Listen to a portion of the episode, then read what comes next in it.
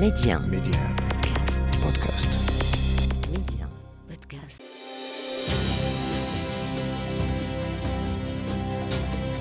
لنبدأ من حيث توقفنا كبرها صغار التي قالها العاهل الراحل حسن الثاني في الثاني من غشت صيف العام 1979 أي قبل 12 يوما من ذلك اليوم التاريخي الرابع عشر من غشت حيث وصلت الرباط وفود علماء ووجهاء وأعيان وشيوخ سائر قبائل وادي الذهب واستقبلوا من قبل الحسن الثاني وقدموا له البيعة المكتوبة وتلا نصها في حضرته قاضي الداخلة.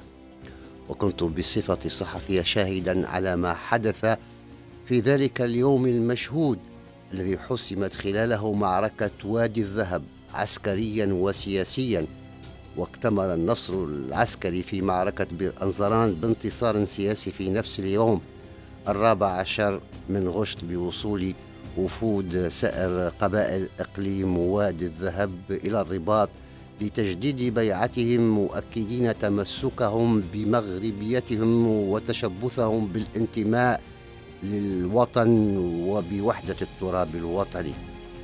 وجاء في نص البيعة اتفق رأينا الذي لا يتطرق إليه اختلال واجتمعت كلمتنا التي لا تجتمع على ضلال على أن نجدد لأمير المؤمنين حامي حمى الوطن والدين سيدنا الحسن الثاني البيعة التي بايع بها آباؤنا وأجدادنا آباءه وأجداده الكرام وأقررنا بحكمه وخاطبهم العاهل الراحل قائلا إننا قد تلقينا منكم اليوم البيعة وسوف نرعاها ونحتضنها كأثمن وأغلى وديعة فمنذ اليوم بيعتنا في أعناقكم ومنذ اليوم من واجباتنا الذود عن سلامتكم والحفاظ على أمنكم والسعي دوما إلى إسعادكم وإننا لنشكر الله سبحانه وتعالى أغلى شكر وأغزر حمد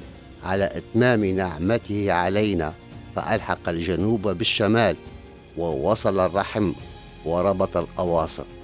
ثم قام بعد ذلك بتوزيع السلاح على وفود القبائل في إشارة رمزية إلى استمرار الكفاح من أجل الدفاع عن الوحدة الترابية واستتباب الأمن والاستقرار بالأقاليم الجنوبية المسترجعة. وكما أشرنا إلى ذلك في الحلقة السابقة جاءت كلمة كبرات صغار في خطاب للعاهل الراحل الحسن الثاني قبل بدء درس من الدروس الحسنية الرمضانية ألقاه الشيخ المكي الناصري وتطرق إلى الأخبار التي تتأكد يوما بعد يوم من أن موريتانيا ستتخلى عن الجزء الصحراوي تيريس الغربي أي إقليم وادي الذهب. وبعد تحليل سياسي وقانوني أضاف يقول الله وعسى أن تكرهوا شيئا وهو خير لكم وأنا أترجمها إلى الدارجة.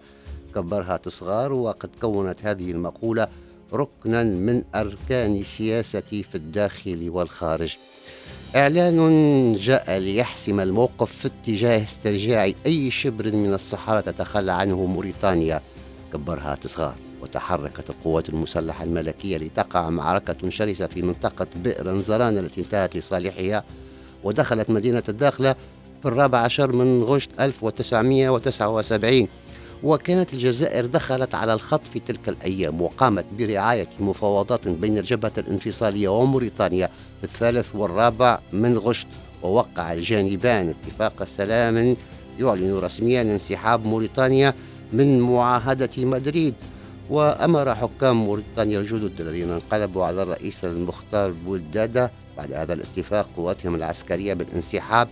من إقليم وادي الذهب وتركه لميليشيات البوليساريو لتحصل بذلك على أرض في الصحراء وسيصبح بإمكانها بعدها أن تقيم فوقها فعلا جمهوريتها المعلنة في تندوف قبل ثلاث سنوات.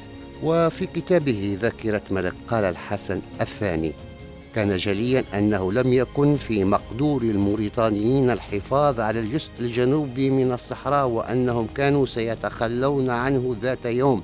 كما كان باديا للعيان أيضا أن البوليساريو ستستغل الفرصة لتنقض على الداخلة وجميع ضواحيها. لقد فطنت لذلك وقمت أنا ووزيري في الداخلية والأركان العامة للقوة المسلحة الملكية بإعداد إدارة محلية كابت على دراسة الخرائط الجغرافية وذات صباح باكر وبعد أن غادر آخر جندي موريتاني برج المراقبة بداخله أقمت جسرا جويا تم عن طريقه نقل جميع السلطات العسكرية والمدنية والقضائية ومسؤولية الأشغال العمومية.